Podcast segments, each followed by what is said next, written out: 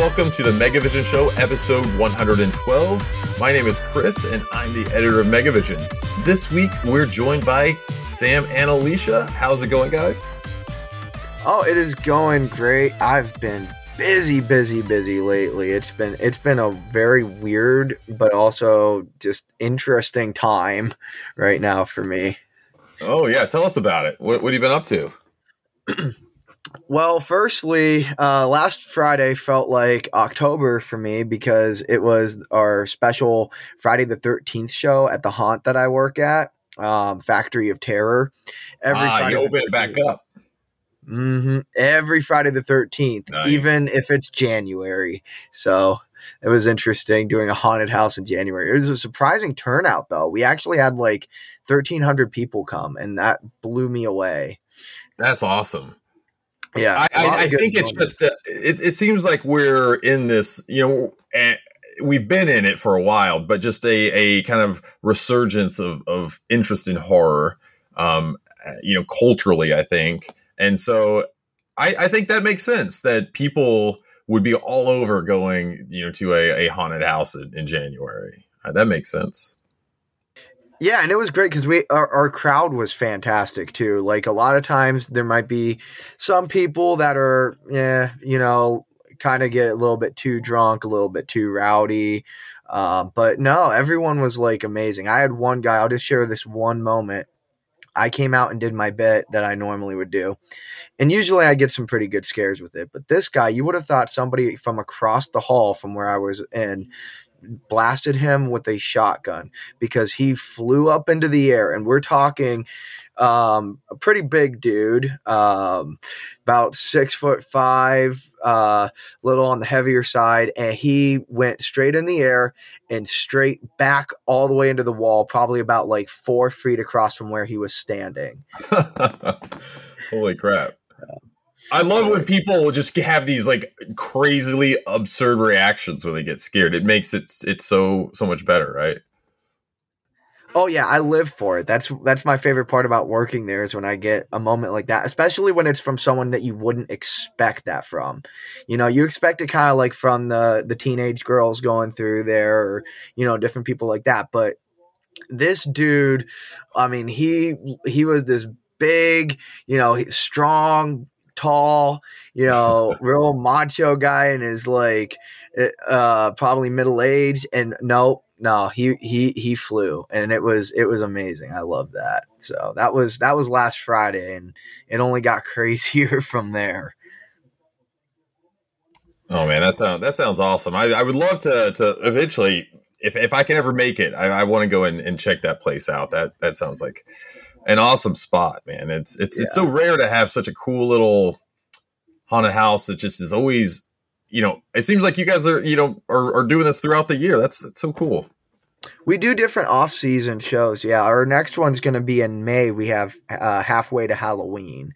That's the next one we do, and then we're not. Then uh, we're not back until the regular haunt season at the end of September there. But we'll do periodic. We'll open up for Christmas. We have that show, and then any Friday the Thirteenth, and then halfway to Halloween, we always open up for those.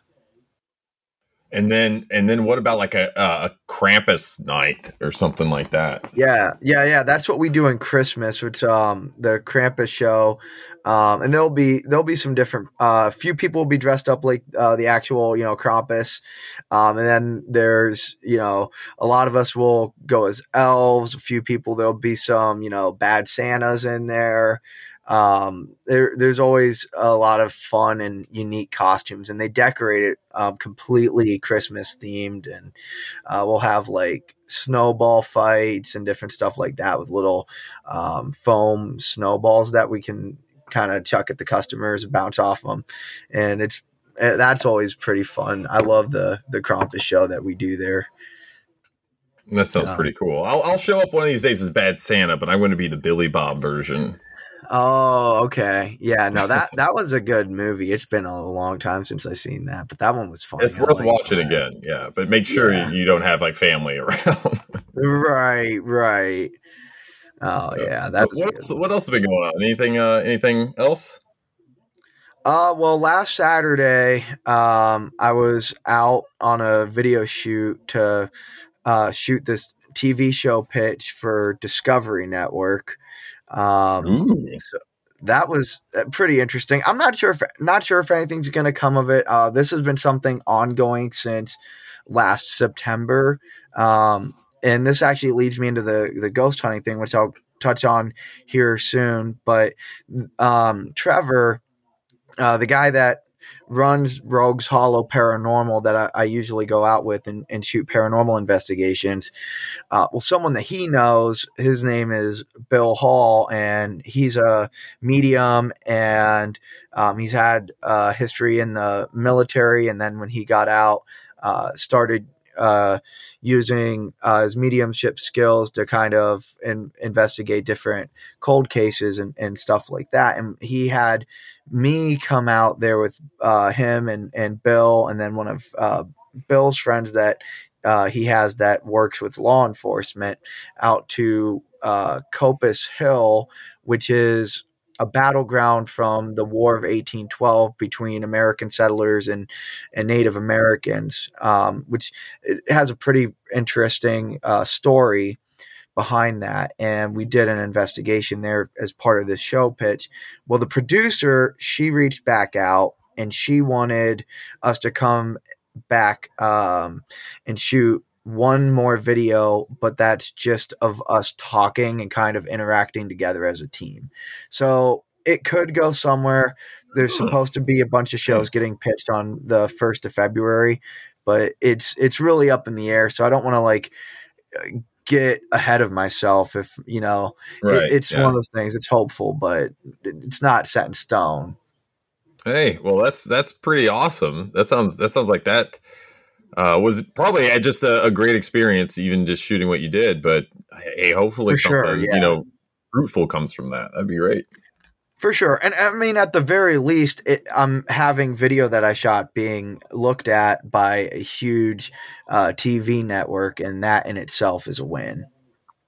Absolutely, I, I do. I will admit, I I subscribe to Discovery Plus, and I watch some of the just ah, man, I, some of the just like the the bottom of the barrel horror stuff on there. It's yeah. got it, it. It has a lot of just um, some bad stuff on there. Um, sci-fi and, and and paranormal as well, but there is a lot of good stuff on there too. Um, yeah, and uh, and I don't know. There, there's a lot of good content, but I think Discovery. Uh, it's it's kind of the home for a lot of this paranormal stuff these days. So it, if, really if, is, yeah. Yeah, so I think if you're going to get it greenlit by someone, Discovery is certainly a, a, good you know home for for something like that. Yeah. Oh, and if, if this doesn't work out, Trevor, um, I mean, we're we've been talking too about some potential avenues for the future of uh, just what we've been doing with Rogues Hollow because some of the houses we've gone to uh, are pretty crazy. We're actually going back out to one of those locations, uh, the one that was in Dalton, Ohio. We're going back out there on Saturday night. I'm bringing an extra cameraman with me so we can get even more uh, footage. And if it's anything like the last time, uh, we're gonna have we're gonna have a lot of interesting stuff, and uh, should be some interesting stuff to talk about on next week's show too. Oh, for sure. Very very cool. And um, well, speaking of next week's show, like we're gonna you you want to talk about that? Yeah. Uh, so we could just go ahead and, and break the news. So next week, Trevor Tolley, who runs Rogues Hollow Paranormal Society, um, you're gonna get to hear straight from him. Uh, he's coming on the show. We're going to be talking to him. I know, Chris, you got a lot of interesting questions that you want to ask. I, I, am so excited. I was saying, uh, there's not very many times in my day to day where I get to, you know, talk to someone and just ask them all sorts of crazy paranormal, uh, cryptid, uh, alien. I'm, you know what? I'm going to ask him all the weirdest types of questions when it relates to all things paranormal. Uh, I'm excited for it, and I'm I'm really more excited, you know, just to hear more about Rogues Hollow and and learn about you know Trevor's background and and everything else. It's going to be fun. Yeah, and it, it the, the the funny thing is, I feel like I'm really going to be kind of the middleman here because um, I might toss in some questions of my own, but I've been working with him now for going on the better part of almost a year, and uh, so I've been around, and I'm a little bit versed in, in into that, but still I, I, I, lean more into the technical and production side of it too.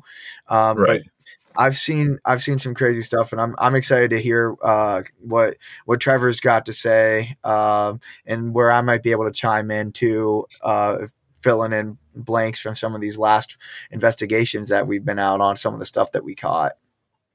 Yeah. Oh man, it's that's to be fun. That'll be fun. So, hey, uh, listen, listeners, if if you have any questions that you want to you know throw our way, or maybe even ask Trevor, you know, send them send them to us. Uh, you can send it uh, megavisionsmag at gmail.com. You can email those uh, to us, but that'd be that'd be fun. Maybe taking some some uh, listener questions. Um, so we'll see about that. But yeah, that that sounds really good. I'm I'm very excited for that. Uh, Alicia, what have you been up to? Not much. Um, Anything paranormally going on at your house? Is your house haunted? Um, I call us a way station.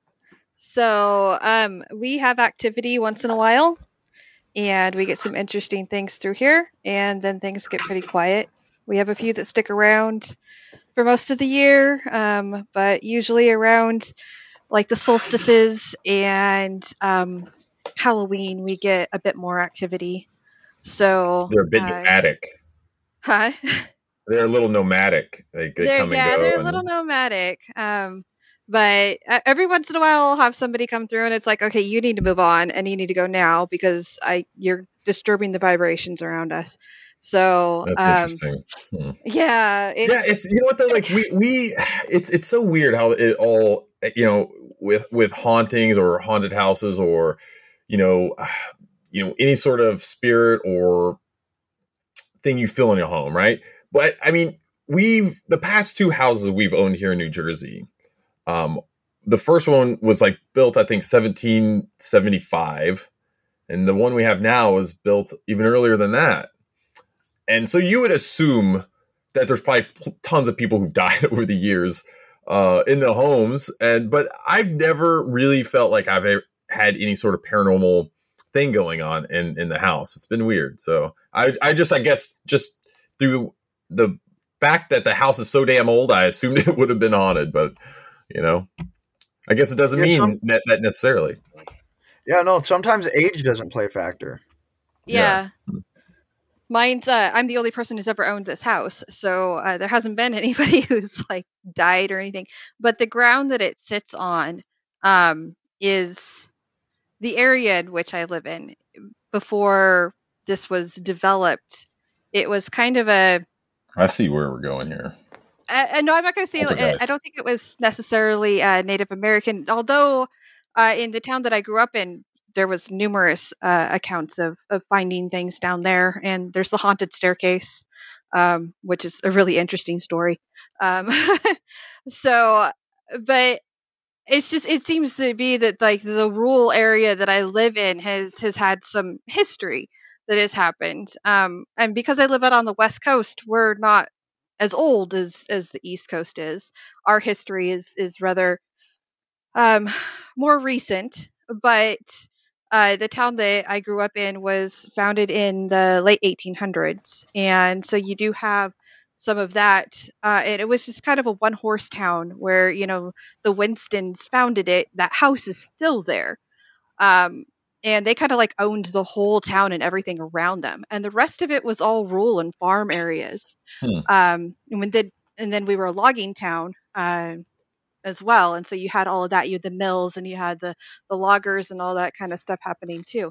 So it, it is interesting we do have some tall tales we have a haunted restaurant um, that has been many things over the years and the the ghosts in the There's always been a brothel right yeah, or something like that. I it guess seems like every haunted like a restaurant, they're like, oh yeah, it was it was also yeah, a, brothel. a brothel or something like mm-hmm. that. Um, it's this big old Victorian house, which stands out because, uh, like I said, we're West Coast and uh, I'm in Oregon, and we really don't have that kind of thing unless you go north to like Portland.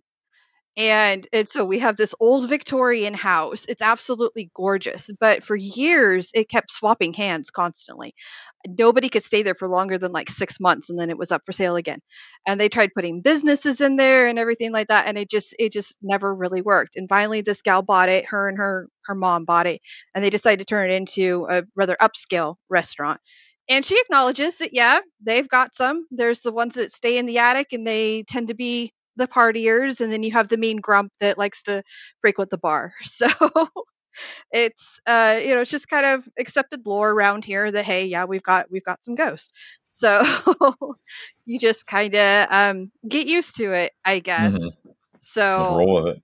Yeah you just roll with it and I mean, as long as they're not like messing with you and if, if they're kind of minding their own business and just doing their ghost stuff you know I guess that'll the be right? one can be pretty mean. I, I guess he's the one that's like made people leave more often. Um, uh, well, but I guess there's a whiskey that he likes, and as long as they keep that stocked in the bar, he's fine. So it's just kind of, you know, kind of cool for that. So, and we're also, like I said, we're in the Northwest, and so we also have the Bigfoot uh, a tale. I'm a firm mm. believer mm. in it because my great grandpa actually saw him. So, oh, really? Um, yeah, yeah. What's, and, what was the story there?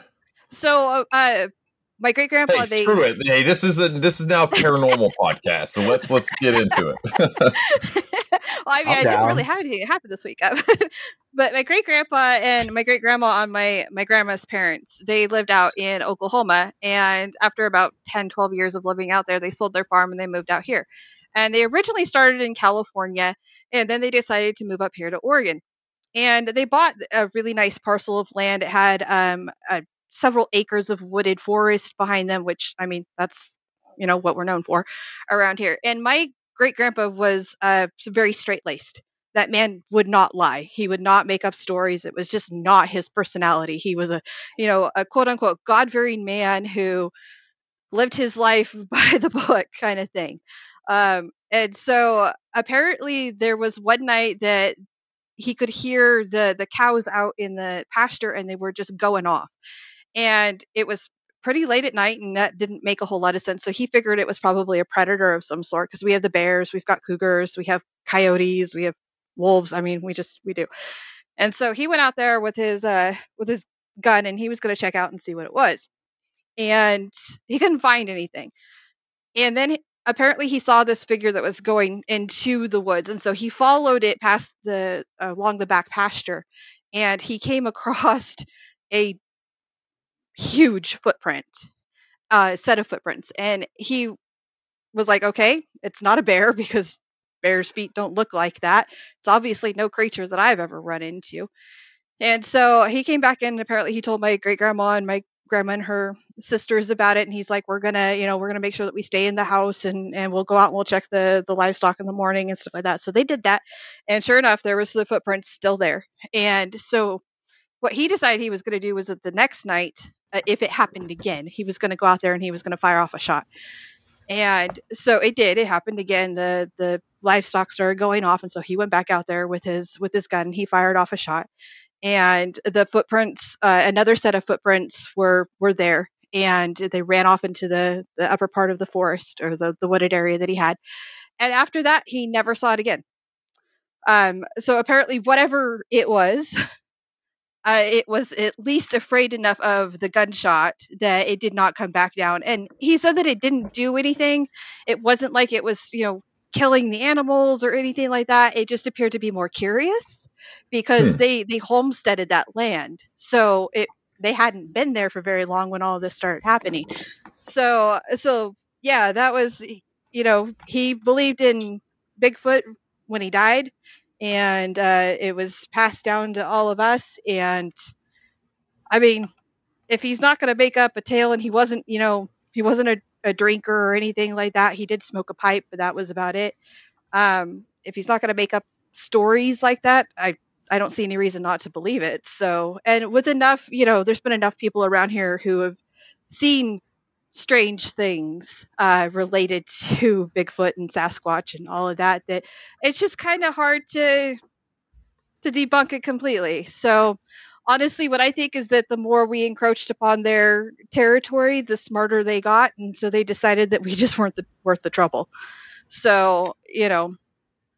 Um, hey, and there's there there are people there there are quite a few people out there too who believe that you know Sasquatch has some sort of paranormal uh you know uh, qualities or or I, I, don't know something about it. And and some people believe that um, they they can, can vanish or they are somehow um, uh, trans-dimensional beings and can yeah like elementals. Right and and so that's you know that's why they come and go and and you know we've never been able to possibly find one. I don't know. I i, I that's certainly that's certainly an, an out there uh idea but I, hey i'm i'm open to it. But i i think you know i think probably the more likely situation if it's true is that it it is just you know a, a, a, probably a rather small you know population of of you know like maybe a, a, a relative of was it gigantopithecus?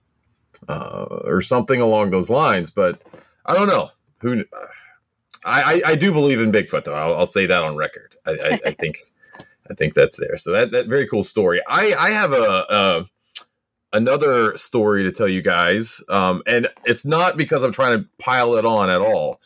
I had planned on do this because it was just the anniversary of this just happened yesterday. Um, I don't know if I've told you guys about the the alien that was supposedly shot and killed at Fort Dix out here at the military base I, I work at. I think you mentioned uh, it before. Yeah, it sounds vaguely familiar. So supposedly on January 18th, uh, 1978, there were uh, some military police officers over at Fort Dix who uh, reported seeing some strange lights in the sky, and apparently the air traffic control tower had also been been seeing some things throughout the night. And as they were uh, patrolling, I guess they were kind of towards one of the perimeters of the uh, the base near a fence line area, wooded area, because that that area uh, on the Fort Dix side is is it's tons of like pine trees. It's it's kind of close to the pine barrens, really, and uh, and so it's kind of densely populated with trees in that that area. So anyway, they they reported seeing the lights uh, directly above their their police car at some point, and they got out and they actually uh, reported in that they saw a craft hovering above the uh, the vehicle. Now, I don't know if this part's true, but supposedly the story goes that one of the officers fired a couple shots at the craft, uh, and then uh, from there the the craft uh, moved away into uh, the the wooded area and, and, appeared to descend and land. And uh, so the cops stayed out there, and a few minutes later, apparently, two alien or an alien being emerged from the woods and the police officer told them to to stop and and they went through the whole you know process with you know trying to communicate and and tell this this being i guess to uh to stop moving towards them but it, it kept approaching and so they ended up firing a couple shots at it and, and hitting it and the story goes is that uh, it ended up running uh, away uh, towards the the flight line area and ended up either jumping over the fence or crawling through the fence or something. Um, it, it I've seen accounts both ways, um, but I like the idea that the alien like jumped over the fence, kind of like uh, in in uh, Men in Black when Will Smith is like chasing that alien. He's just like hops up on top of the uh, the building. That's what I'm kind of imagining in my head. Um, so anyway, the alien jumps over the uh, the fence line, runs onto the flight line. It's wounded uh, because the officer, you know, uh, shot it, and so it succumbs to its injuries some point on the flight line and falls and dies there. And a, a few minutes later, the uh, the Air Force police come um, and discover, you know, the the dead alien, and they you know start calling in at that point, and it start so um, I guess that there's a big chain reaction of of up reporting.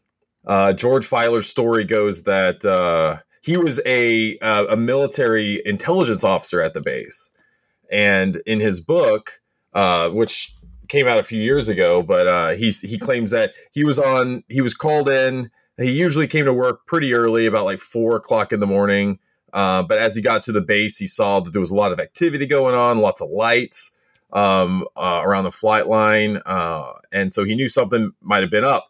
And when he reported uh, to the command post that morning, uh, one of the senior NCOs there pulled him aside and, and told him basically an alien had been shot and killed at Fort Dix and you know ran onto the flight line uh, and died there. Um, supposedly, a, a another military aircraft came uh, at some point and got the body of the alien and left with it. And um, and so who that was, I don't I don't know. But uh, George Filer was the intelligence officer, and he was he was basically going to have to brief what happened to senior you know commanders up at their major command and, and things on up. And so he was basically preparing this in, intel report about what had happened. Uh, and then at some point through it it all got called off and everything got really really hushed and they weren't allowed to talk about it. And it basically all got shut down. And so yeah i mean he's he's pretty old now. He's he's in his uh, late 80s i think mr filer um, and so I just think he has a really fantastic story uh, with this. And it's actually corroborated by another witness. One of the uh, Air Force police officers uh, who responded to it has had come out uh, separately and uh, and talked about this incident. So there's actually two people, Mr. Filer and that other uh, um, that other person who've, who've gone on record and, and talked about it. And so pretty interesting stuff. I just wanted to bring it up because hey, uh, I, it's not something that people talk a lot about these days, and it just the anniversary was just yesterday. So, yeah, yeah, that's crazy, especially like when you think about like the uh, all the um, images that the CIA had of UFOs and stuff too. That it, it just piles on more and more evidence of extraterrestrial life too. Man, it just seems like throughout the whole realm of paranormal, it's it's a very active time we're in. For sure, definitely.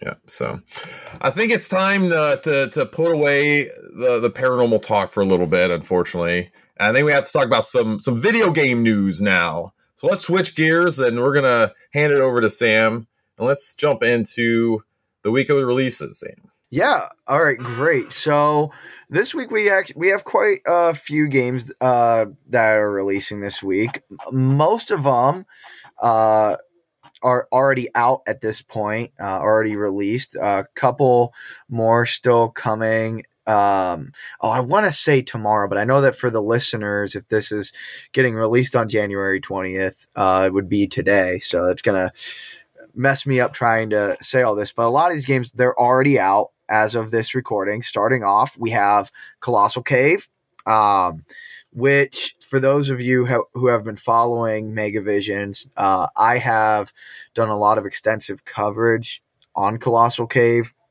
Um, it's a reimagining of the uh, 70s text adventure um, but this time it's been fully uh, reimagined with 3D graphics and it's in virtual reality uh, by none other than Sierra Online's founders, Ken and Roberta Williams, with their new uh, studio that they founded for this, Cygnus Entertainment.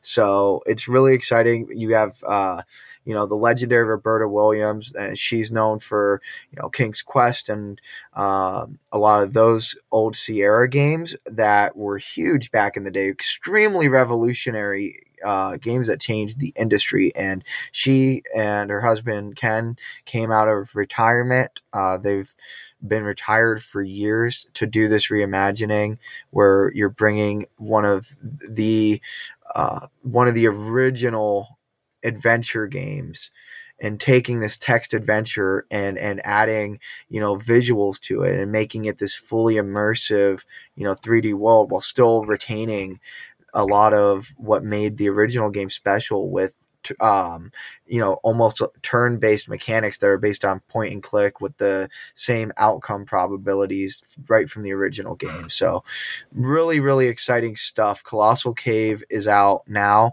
on PlayStation 5, Xbox Series X and S, um, Nintendo Switch, and PC. And it's also fully playable in VR on MetaQuest 2. And then uh, was that also the news that came out today about um, it being on PSVR two? Yes, well? yeah, they they confirmed yeah. that today. Yeah, so that's that's awesome. There's so many ways, uh, so many platforms for you to play that. So I'll be reviewing that um, as well, um, alongside one of our uh, newer writers, uh, David Maddox. He's going to be playing it in VR, and I'll be playing it on PC. So stay tuned for a review on that. Also out is a space for the Unbound. Um, so this uh, kind of puts you in uh, rural Indonesia uh, during the 90s. So it's a slice of life, a slice of life adventure um, between two high school sweethearts. But it's not just all within uh, our realm. Actually, taking things a little bit back into the paranormal, uh, these mm-hmm. 2 um, develop psychic abilities, and their small town ends up getting threatened by some paranormal.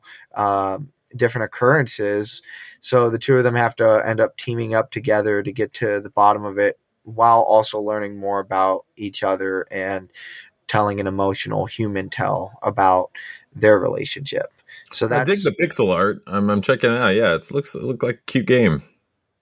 Yeah, it's it's definitely one of those. Uh, it, it's it's really really charming and and um, one of those games that's you know it's got a certain style to it. Um, it, it's definitely a, a hidden gem that you know is worth checking out for sure. And you there's a free demo that. on Steam too.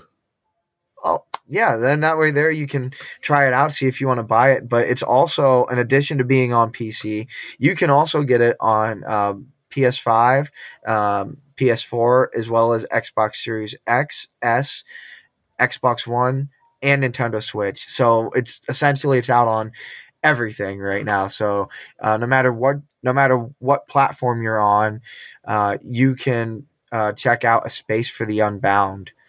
I only do Amazon Luna these days. Oh, in that case, is that, it, is that still a thing even? I don't know. I don't know. I've never. I, I haven't heard about that in a, that that in a while. Yeah. Wow. Yeah. No. I I don't think it's available on Amazon Luna.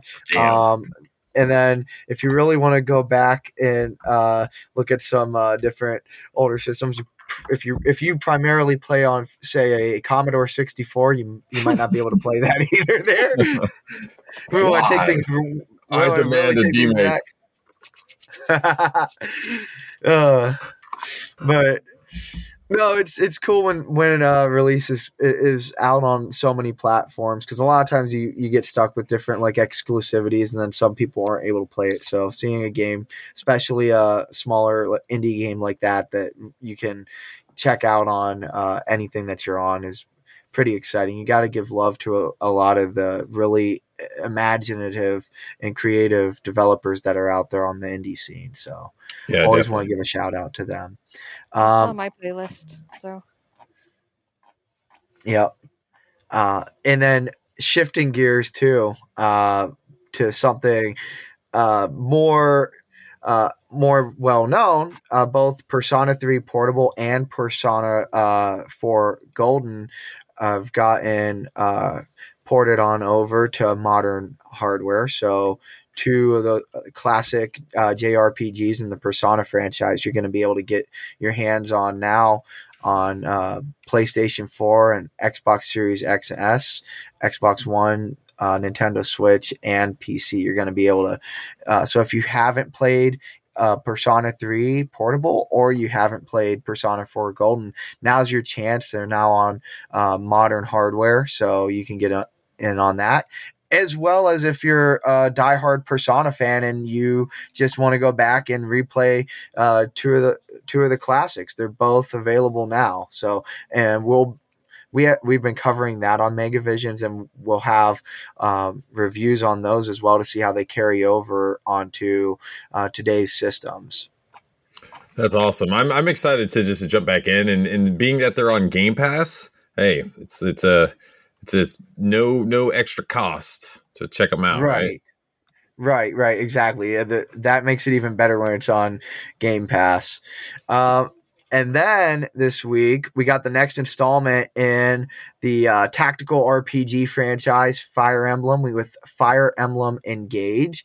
So you'll be on the continent of, I'm going to butcher the pronunciation, Elyos. Um, and after you discover your divine dragon, uh, with you'll go on a quest to gather mysterious rings and save the land. And it's really interesting. Um, tactical RPG experience. So you'll be able to recruit both new and familiar faces for your team up. And then as you continue on, you'll have to face off in strategical battles. So it's really going to be, uh, you're going to feel at home if you played other games in the series. But if you haven't, now's your chance to jump into the Fire Emblem series. And that's on Nintendo Switch. So it is a Switch exclusive. Switch getting them exclusives. Yep. Oh yeah, Nintendo. No, N- Nintendo they uh, they love exclusives. Uh, but then lastly, we're gonna close off the week with something a, a little bit different. Um, although in a way it ties back to Nintendo because it's developed and published by Game Freak, who you'll mostly know for Pokemon, but this is a mobile card slash racing game called uh, Pocket Card Jockey Ride On. So yeah. it kind of blends two really interesting, two distinct genres um, between horse racing and solitaire. So, yeah. What? If if you're if if you love horses and you love solitaire, this is the perfect game for you. Two two things you probably never thought you'd see the worlds of collide, but they do it in a really interesting way. So the way that it works is you'll do a round of solitaire, and then the quicker that you can clear the cards, the happier your horses will be, which will allow them to then recharge their energy to do better in the race.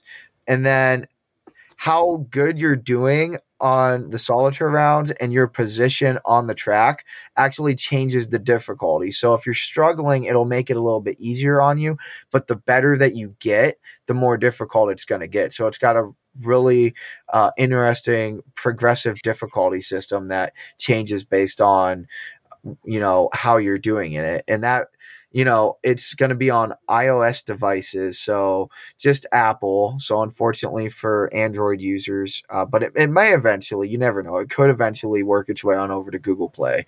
Um, but for now, it's just going to be on Apple devices. But if you have an iPhone and you want to do a little bit of uh, some gaming and want to try something interesting, mixing the worlds of solitaire and horse racing, Pocket Card Jockey Ride On is definitely one worth checking out, especially the credentials of you know the team behind it, um, Game Freak. I only know them from Tembo, the the what is it? Tembo the the something elephant. Tembo the angry elephant. What was that that they did? That was a a, a, Sega published one. Tembo. Oh. The oh Tembo the badass elephant. Yeah. Okay. Was, they, uh, they, they, published and uh, they released that one back in 2015. That was a fun, wow. fun little game. Um, I never heard of that. I, yeah, mostly most people know Game Freak because they've been working on all the Pokemon games lately. Yeah, I was just joking about that part. I know the. oh, I know, I, I, yeah, I, I know. I, took you I know for a second. but uh, it was weird though. Yeah, that partnership just came out of nowhere. It was is really weird. Um, that uh, yeah, Game Freak and Sega teamed up for that one. I, I think I I played it at PAX East back back then. Um, it was at Sega's booth, but cool game. I would I would I wouldn't be mad if if they uh, wanted to do another one of those sometime they were fun. So, but yeah, that par- pocket card jockey. I would love to see. Uh, I would love to have been in on the pitch meeting for that, and and and then sh- show the Venn diagram where those two uh, segments like kind of overlap, where it's like that whole the pocket card aspect and the and the the, ho- and the, the the horse side of things. Like, how does that interact and and formulate into a uh, an uh, you know a, an attractive investment? I don't know, but it's here. I don't know. The interesting thing is that actually, though, th- this this one that came out, this is actually a sequel. There is a uh, original Pocket Card Jockey that came out actually for the Nintendo 3DS back in the day. Well, hey, man. Well, who's it? It's it, it apparently attracted enough of a following that it's back again. So ride on, my jockeys, ride on. And I think that's going to uh, round it out for the uh, releases this week, right? Yeah, I couldn't have done a better transition. I let I ride on. I left that. I left that alone. Just I was like, that's the perfect transition. All right. Well, let's let yeah, let's transition. Uh, we do have some uh, some news to talk about, and and this one it's not the greatest news to talk about. It's it's Sega Sammy is selling uh, its arcade business, the Sega Entertainment, to uh, Genda Inc. And I'll I'll just read this. It's from GameIndustry.biz. It says, says Sega Sammy has announced it will sell the majority of its shares in Sega Entertainment division to Japanese amusement rent, rental business uh, Genda Inc. In an announcement to shareholders today, Sega stated that it would transfer 85.1% of its shares in its subsidiary to Genda, retaining 14.9%, and that the company expected to record, ooh, quote, unquote, extraordinary losses in connection with the transfer of uh, approximately 191 million uh, by the end of the fiscal year. The company goes on to say that the decision comes due to the hefty impacts of COVID on the arcade and amusement facilities uh, businesses. And they said that despite the recent recovery trend, the situation remains uncertain. And uh, this included the uh, you know closure of the Akihabara arcade in September of last year. And so um, one thing it does say that is worth noting is that uh, while Sega Entertainment creates and operates the company's arcade locations, it's still Sega itself that uh, manufactures and, and sells the the actual arcade machine. So uh, that's still going to happen, I guess. But uh, yeah, a lot of the amusement machines and associated prizes and items that uh, Sega had been um, doing before is is all part of that business transfer to to Genda. So I guess I don't know the uh, the the arcade scene is uh, is certainly uh, seen better times, and I, I don't know what the future is going to be for it. Yeah, I think I think what COVID really is what kind of was that nail in the coffin, and it's a shame because, it, and I mean, there's still arcades here, but they're few and far between, and I think Japan was kind of that last frontier really for arcades to be, you know, that much of part of the culture. And yeah, and I, kind of seeing that change is it just it, it sucks, you know. That is no other way mm-hmm. to say it. I, I do think that some of these uh, smaller scale arcades are uh, have great business models. You know, I think um, you know uh, doing stuff like the Galloping Ghost. Uh, I mean, obviously they're they're great, and um, I've I've been to Fun Spot in New Hampshire before, but you know there there's a lot of other great arcades around there. But the idea of you know you going in and you know you basically you know pay a, a you know a set amount and you go in and everything's free to play. Uh, a lot of them have bars or you know food, and so it's a much different kind of cooler and better experience, I think, in a lot of ways. Um, you know, at some of these places, and and those are great experiences, and they're super fun when you can go and hang out with friends at, at those places. But I don't know if those places still need new arcade games to to to you know be in business they've got tons of these you know retro you know and and you know arcade games through the years that i don't know if it's you know necessarily you know if if that in and of itself uh you know is is worth companies continuing uh to manufacture arcade games on a on a large scale um i don't know. But then you got like you go into a lot of like places like Dave and Buster's and and these other places and it seems like all they are are like redemption you know machines and things. And like the, the true arcades are are just few and far between you know when you go to those places at least in my experience we yeah a, a round one um, up by us and it modeled itself um, after japanese arcade styles so it has the it, it's with a bit of american capitalism thrown in there because everything's you got super. you got to add that, right?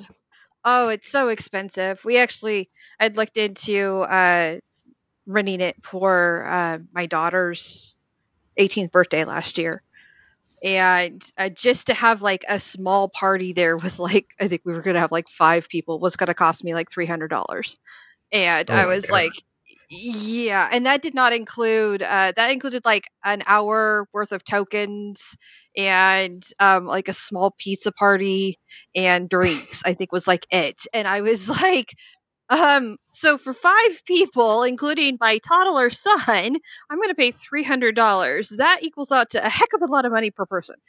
Um, like we got video games at home. That's you'll yeah, have your birthday actually, party. we we I think I yeah. gave her like a, a little because you can get like the little gift card thing where you can load it up, you know, and then they can use it.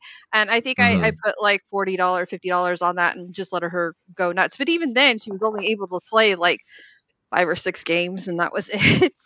and that was yeah, gone, it's, and it was it, just like this is ridiculous. Um, I mean, the format and style is a lot of fun. Like you, when you go in, it's got the lights and the sound, and it's big and it's flashy, and and it has the claw uh, machines with all of the stuff that we don't generally see here. Because, like I said, I believe round one when I was looking into, I, I wanted to interview them, but they apparently have a closed uh, business model. Like they don't talk to people, including if you have complaints. Um, so it's not a real great thing. Um, but apparently, like they're uh, the the CEO of the company is actually uh, Japanese, and he spends half of his time like here in in California, and then half of his time in Japan. And so it is a traditional style. That's what he wanted to do was bring you know uh, the traditional arcade of, of Japan of Sega that kind of thing here, so that we could experience it.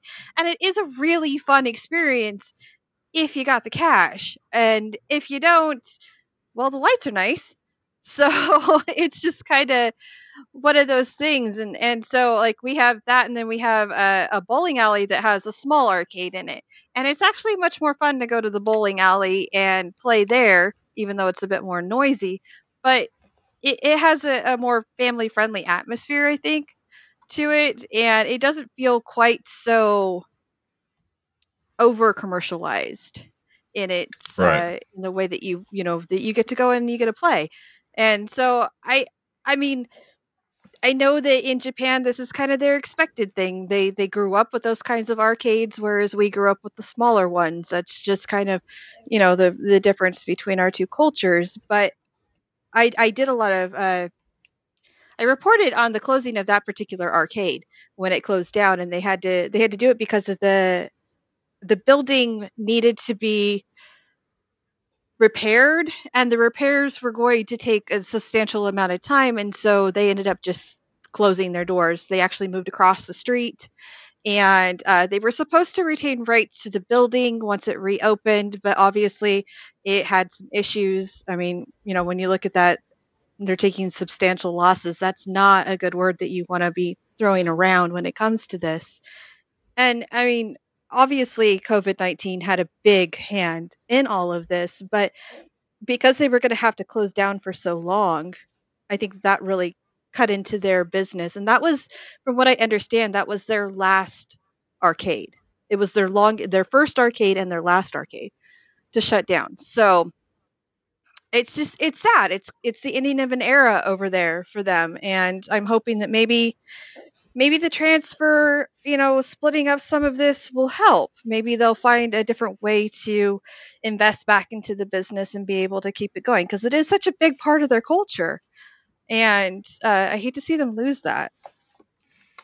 Yeah, yeah. I think I think it's just Sega at this point is is just wants to get out of the actual arcade uh like establishment business side of it and is just looking to, you know, support it with you know you know the actual arcade games and, and that sort of things which you know what i don't i don't think it's necessarily a bad idea. You know they're they're they're you know getting some some some probably much needed funds you know to uh to help you know run other aspects of you know the businesses and, and stuff that they have. And because yeah it sounds like they're going to be sustaining some heavy losses this year. Uh, and so it's going to be interesting to see how you know how bad that's going to be. But more to come.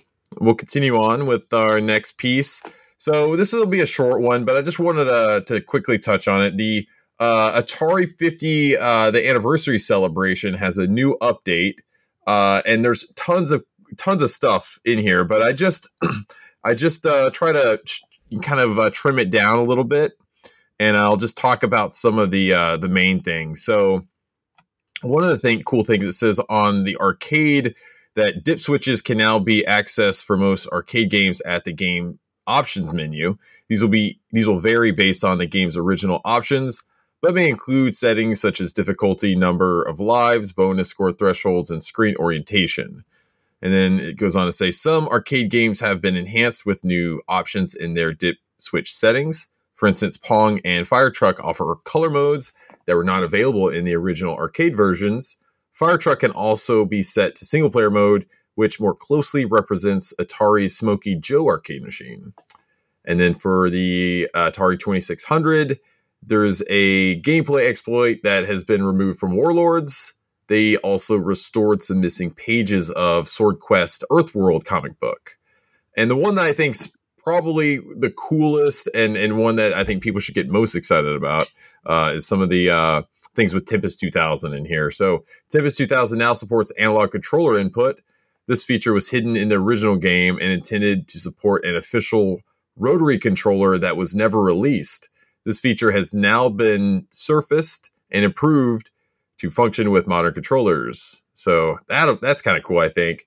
And then Tempest 2000 now offers an enhanced and overclock mode that boosts the video to 60 frames per second for a smoother experience on modern hardware. And so I don't know. I, I assume when they say modern hardware, they mean not the Switch. uh, or maybe the PS4. I don't know, but uh, yeah, I wouldn't be surprised if maybe this does it uh, that enhanced and overclock mode. Maybe not be for the Switch, but I have to check it out either way. I own it on the Switch, so if it, I, I would hope it would be, but uh, I wouldn't be surprised if it's not. And then they also, lastly, they updated uh, credits to think even more people for their their incredible help there. So I don't know if that was a thing. Like if, if people were upset that maybe they they didn't get credited for for work on the game or, or what was going on there. Um, I'm not uh, wasn't in the know on that. But hey, I'm all about you know more people you know who deserve credit for their contributions towards a project that they get the proper you know acknowledgement for their contribution. So that's cool. Cool to hear. So, hey, I, I love those, uh, you know, the people uh, and, and all the great stuff that they're doing um, over there. And the, the work with Atari 50 was just simply amazing. So definitely go check that out if you haven't already.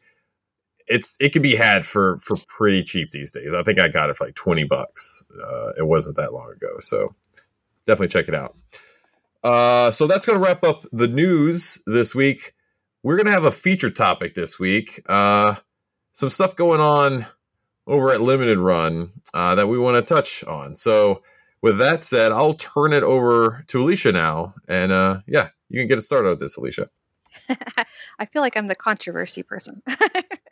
hey, you start the trouble, or you just report on the trouble. You're not necessarily not, starting. I, you know, I wanted to be an investigative reporter before I started all this, and it just kind of comes naturally. I don't mean to; it just happens. So, um, so yeah. if you have been on social media lately, you've probably heard something about limited run games. They have been trending more than once, and unfortunately, it's not for their Dead Space Collector's Edition, which, by the way, comes out next week, and it's $279. So, jeez. Yeah. Uh, so uh, the problems actually started a while ago, but it was just kind of went under the radar uh, some people have reported that they had bought uh, like steel books and, and collector's editions and things like that from limited run because that's what they they specialize in and they paid a hefty chunk of change for for these um, like i said Dead Space is 279 um, some of the other ones that i've seen clock over $300 or more. And so unfortunately when people have received their products they have been broken.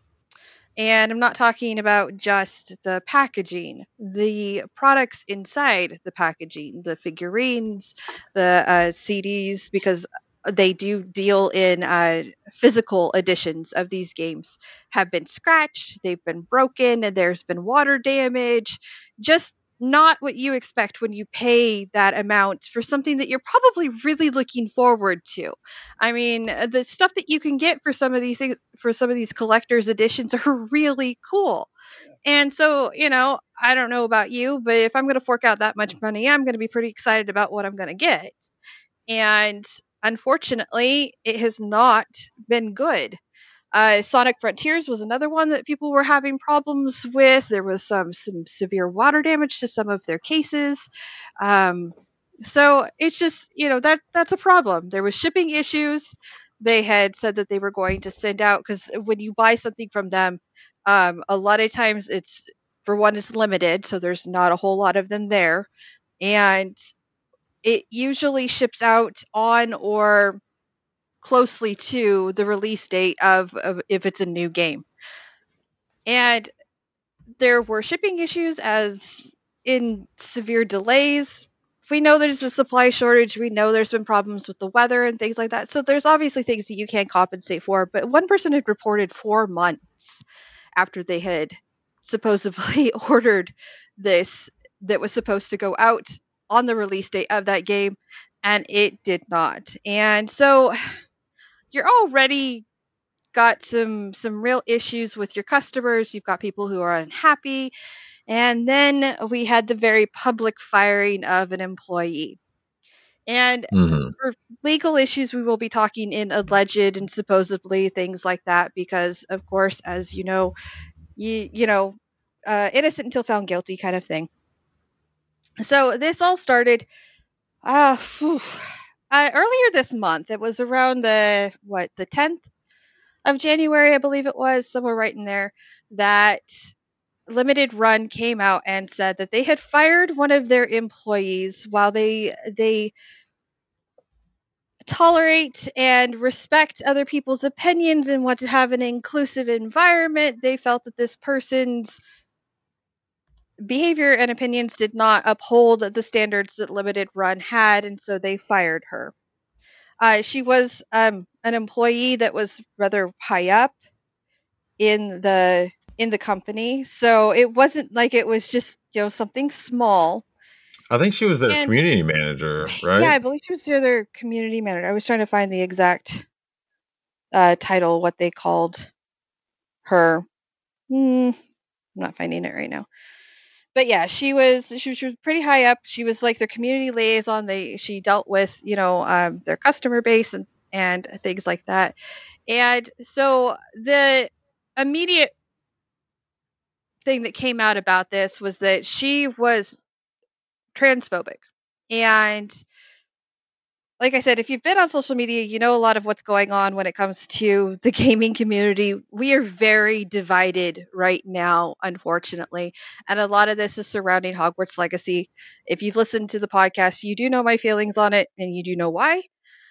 Um, but it has been extremely divisive, especially on Twitter, uh, to the point where we have had people saying that they will ban people from their streams or their social media sites. They will unfriend them, they will block them, and threats of violence that actually came out uh, a couple of days ago. There was someone who was threatening people that if they went and bought this, that they should unalive themselves or that they would stalk the the lines outside their GameStop and they plan to throw rocks at people. Um, so it's getting it, it's getting pretty dicey, unfortunately. Um, but because of this huge debate that's going on right now about Hogwarts Legacy and uh, J.K. Rowling's transphobic uh, remarks and things like that, it it's become kind of this push to eviscerate people. And unfortunately, this person, their community uh, director, was the person that someone went after. And it's important to acknowledge that this the the threats came from one person. Um, his name, their name, is Purple Tinker. That's what they go by, and they threatened very publicly on Twitter to ask for a $12,000 refund from limited runs unless they fired her. And they delivered what they felt was damning evidence of her views. She follows certain groups on, or certain accounts on Twitter, uh, a few alt right. Uh, there was an anti LGBT account. And there is no evidence that she engages with these people because I've gone through all the evidence that he, he, they, anyway, they're transgender, but I'm not sure which direction they went. So that's why I'm kind of having the problem here. Um, I've seen online that yeah, it's been used as she. So I I just have, yeah, have gone but with I'm that. But I don't I don't that- know if Yeah. So so they uh they offered up some evidence uh that's blurry that you really can't see um but other people were able to find the direct uh what they were talking about and the accounts that that she follows that the the community director the woman who was fired follows there's no evidence that she actually engaged with them um, on like a continuous basis or that she was actively transphobic. This is what they they concluded on their own that she was actively transphobic or at least supported transphobic individuals and limited game uh, limited run games they apparently had an internal investigation what that looked like we don't know and whatever it was that they supposedly found they concluded that they needed to terminate her, which they did. And like they didn't problem- kill her, but they just No. fired her. no, sorry, they did not. They did not. I'm just joking. They did not unalive her. She's still Right. alive. Um, but they did fire her, and it was rather Mhm. public that they fired her. And Yeah, so they made an announcement the- about it, right?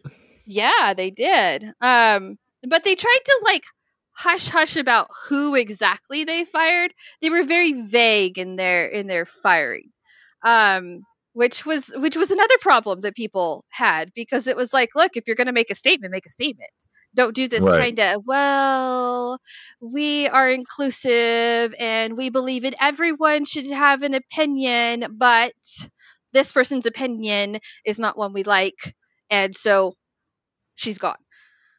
Um, yeah, I think it sets a. I, I think that is just a a very dangerous, uh, I guess, precedent. Uh, you know, to go go with. I mean, if if if you're looking at solely on the fact that they're following certain people on on Twitter, I, I me my my personally, I don't feel like that is equals you're supporting that person necessarily. Uh, it's because you may want to know what that person is saying doesn't mean that you are supporting that person. You know what I mean? Like it could be Yeah. that you just want to know what both sides of a a conversation are having or saying and and that that's that. But I I just think that that is a uh, you know tricky ground and yeah, I I don't know. It's it's it's kind of a it's kind of weird. And this person that started the whole thing in terms of uh, you know, re- claiming that they're gonna request this massive like refund, like why can't Limit Run just say no? like you've already bought the games or whatever Yeah. else. Like um, you know, like no. Or if it's like stuff in pre-order, I would still say you know what that still sucks. Like I I would I would hate to be a, a an employee of Limited Run, and if and now you have to really like they're probably scared of like who they're following or or what they might have said. And and now they are have to worry about people start going through all of their twitter you know posts and their timelines and seeing who they're following in any of this. And you know, I I would just imagine that in itself is just stressing a lot of these people out, and and it sucks because you know it it, it might have just been due that you know the company just didn't support its employees on a on, you know on on what might be a controversial topic, and that that sucks too. So. Well, it comes yeah. down to a legal issue as well, because if there was nothing in their hiring contract or anything like that that says that they are not allowed to follow certain Twitter accounts or anything on social media, then ter- this is wrongful termination. Um, so that's that's another really slippery slope that they're standing on because she could have some massive amounts of recourse here. I mean, lawsuit 101.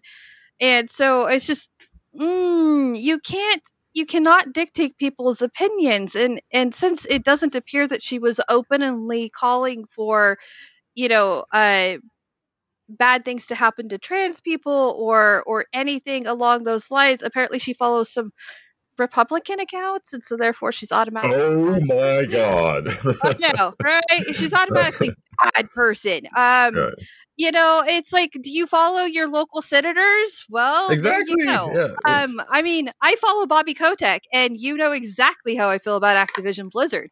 Um, does that mean that I believe anything that he says? Absolutely how dare you, Alicia? Not. I know. You're fired. hey, no, we discussed that when I was hired. that was part of the reason that I, you know, I asked that when I was hired was, hey, is there any you know thing about social media that i need to be aware of do i need to police my own account do i need mm-hmm. to you know what are your expectations so that i'm not casting because i view myself as a representative of megavision especially now that i'm the reviews editor and so sure. you know i want to make sure that i'm representing our common interest in a way that is not um you know that shines badly on Megavisions. But that also means that that's why we put that in our in our comments and things like that. That our opinions are our own. Um, that they are not conducive or they're not the same as everybody else's, and we're not necessarily that our opinions do not necessarily represent the companies that we work for. Um, right. And so it's just kind of this is a really tough thing, and it's going to be interesting to see because she's been pretty quiet from what I understand.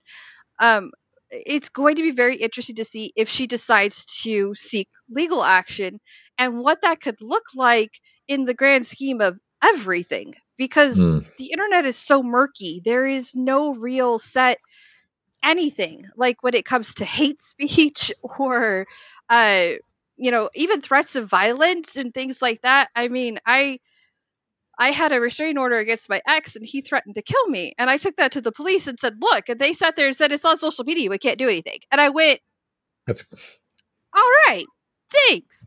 But that's the problem is that we don't have really clear cut guidelines and laws when it comes to opinions and how we talk on the internet and how we talk about other people on the internet. And so it's just, it, yeah, it's a really rough thing. And then on top of that, this guy girl, person who made this threat, the internet started doing some digging because that's what happens when you start opening your mouth. And they found that tweets from 2017 where they repeatedly defended teens being in relationship with older people, saying that rape is an inaccurate term for such actions.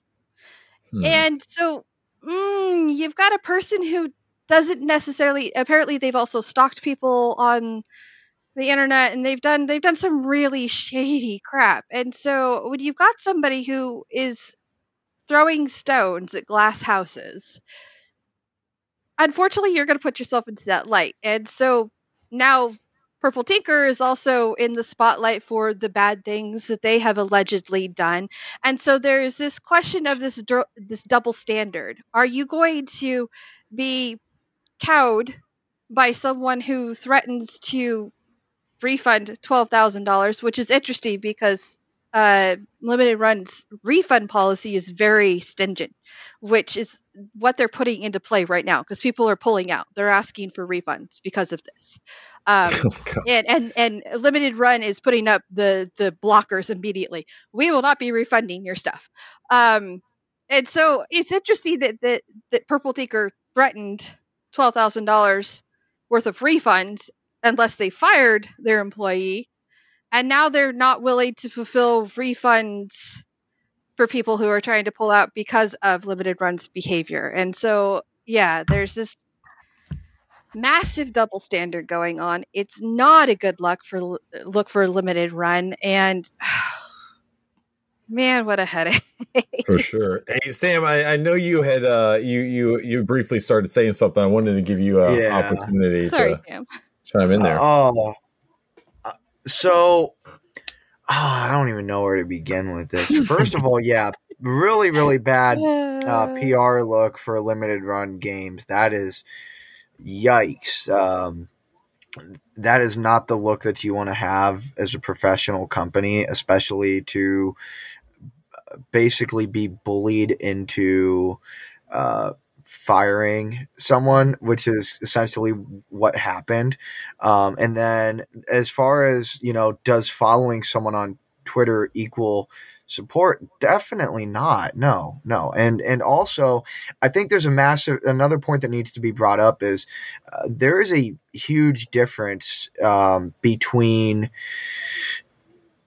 following somebody or even having a different viewpoint um, or having for for instance um, in, in this case if having conservative views even say that this individual say that she did there's a difference between that and then actively, you know, uh, p- making bold, uh, controversial, and or hateful uh, statements representing the company. Um, but th- that's to even take that leap and say that well, she does. You know, she does align with conservative viewpoints, but that's not necessarily the case either because you know, that doesn't even just because she follows accounts doesn't even necessarily mean that she would support those views. But even if she did support conservative views, that's not even incriminating enough to say, like, oh, well, you deserve to be fired because you're on the opposite end of the political spectrum. That's not openly coming out and saying hate speech either. So I think that's another kind of way to, um, you know, weigh in even more to the point of there could be some legal recourse for wrongful wrongful termination. Um, but then, lastly, I think a lot of this has to do with limited run games, uh, almost in panic mode when it comes to their image anyway. With already uh, a damaged look, with you know late products and damaged products being shipped out, um, anything like that twelve thousand dollar demand for a refund, they could have just rashly made this call just so, solely based on panic mode of oh no you know we're, we're gonna we're in a we're in a mess already. Let's try to you know not blow this out of proportion. But i think that in doing so they blew it even more so out of proportion. So just a really bad look on them and and um unprofessional in my opinion yeah yeah for sure it's um it's crazy and, and i don't know what the the the state I guess employment laws are in, in North Carolina where they're based in. Uh, and so I don't know if they would have any recourse from from that standpoint, but I would assume that they could certainly, kind of to your point, uh, Alicia, you know, look at at possibly a lawsuit uh, and on on some you know certain grounds. So it'll be interesting to see you know what ends up coming from this. Uh, but uh, we'll definitely keep keep following this story. Uh, but listen, you know, listeners, I, I, would be interested to hear what what you have to say. Uh, what do, what do you think of this? It's it is definitely a co- controversial topic uh, and very polarizing. But uh, but yeah, I just think at the end of the day, you know, we try you need to try to let common sense prevail as much uh, you know as many instances as possible and I think you know maybe this one could have certainly been handled better. so, but yeah, we'll see what happens from there. Um, where are we on time? An hour and thirty six. Do you guys want to wrap it up? From here? We can. I just wanted to read one thing really quick, looking at employees' uh, rights when it comes to uh, political activity retaliation for North Carolina. I'll read this in a quote from uh, GeitzelLaw.com. Employers may not directly or indirectly intimidate, fire, or threaten to fire employees based off of their voting activities. Additionally, employers uh, discriminate against employees because of their use of lawful products, which can be broadly defined as things such as blogging software, Twitter, political science, and other products used to speak. Ooh. So there, yeah. there's wow. some recourse there in North Carolina that's explicitly stated in their law. And and they're, they're, on the other side of this, and and I guess I, this is me playing devil's advocate at this point. They're they very well could have uncovered something in that internal investigation that gave them just cause for this, and maybe they just haven't put that out public. I don't know. You know, there there could be some other stuff going on internally that we're not privy to. So that's certainly uh uh, uh you know a possibility. So I don't want to rule that out uh, necessarily, but if that's the case, I, I hope that you know something comes out about it and that we can learn more and, about this situation and and get a better understanding of maybe limited runs uh, thought process or perspective about this whole thing and and then on the flip side if there's going to be any any um, potential you know lawsuits or more stuff to come down the road so but yeah i think um i guess with that you know, we covered a lot there in this in this podcast. Um, I think maybe that uh, that'll wrap it up this week. What do you guys think? Well, we've got major reviews coming out next week and some really great streams. So, but this week's pretty quiet for us. So, uh, since all y'all decided to release in the middle of the freaking month, what the heck? No. yeah. and y'all decided yeah. to release at the same time. Like, what the heck? So, uh, uh, one thing I did want to mention is that uh, I forgot about this earlier. It's kind of news. It is news. Um, Steam has decided to do something funky with their release dates. So, uh, they apparently changed their algorithm during the tail end of last year and it took effect at the beginning of this year. And it moved all of the release dates that were cute. Uh, like there's some that was like, you know, when the, the green alien says it's coming, it'll come kind of thing. Um, or anything that had um, a non specific date so, like if it said February, if it was coming February 2023, uh, they changed all of those to to be announced or to be determined. So, if you see your favorite game, it's on your wish list, and your release date suddenly looks funky, that's why. Um, it doesn't mean like like if I go to my wish list right now, almost everything that's supposed to be releasing in the next couple of months that doesn't have a specific date says coming soon. All of them. Um, hmm. And so that really is, it's a, a thing that happened like Scars Above. Okay, so Scars Above, I know exactly when it's releasing. It's releasing February 28th, 2023. But it now says on uh, the the menu, if you look at your wish list, it says coming soon. So, um, there's been a lot of confusion around that because uh, the one thing that a lot of us have been looking forward to is Hollow Knight Silksong. Um, and we're all going to be dead and buried with it because we're never going to get the game. Um, but it had, had one point said TBD, and it has now changed to spelled out to be announced. And because of that, it made news that people were curious to see if that meant something you know, reading into it because we want the game so bad. Um, but it turns out it's just a strange algorithm thing that um, Steam decided to do. It does look like some of them have gone back to normal again, thankfully. Um, I am seeing some, let's see, March 2023 for Freeborn. So I am seeing some of those have been fixed. But um, yeah, don't panic if it says just coming soon. It's just something that Steam's done. So Okay, cool. Uh I would say too, I want to just throw a quick shout out uh to our friends over at ggdreamcast.com. They just released a cool uh Shenmue capsule toy inspired mug uh that I I ordered this past week and it is absolutely adorable. Uh, very, very cool. And so, if you're a fan of Shenmue, If you're a fan of capsules, if you're a fan of Sonic the Hedgehog capsules, you'll definitely want to check this out. Uh, in addition to mugs, they also are offering some cool stickers, and I just think it's pretty adorable. Uh, so go check it out. I will drop a link uh, in the uh, the show notes. But yeah, if you go to ggdreamcast.com and then jump over to their shop, you'll see it there. But in addition to that, uh, just lots of cool uh, articles and, and other things that uh, James is doing over over there on GG Dreamcast. I, have been watching some of his Skies of Arcadia playthroughs he's been doing lately, and he just does a, such a cool job at at really showcasing uh, the Dreamcast in a in a artistic style, and it's super cool. So definitely check out what he's doing over there because it's some some really cool stuff.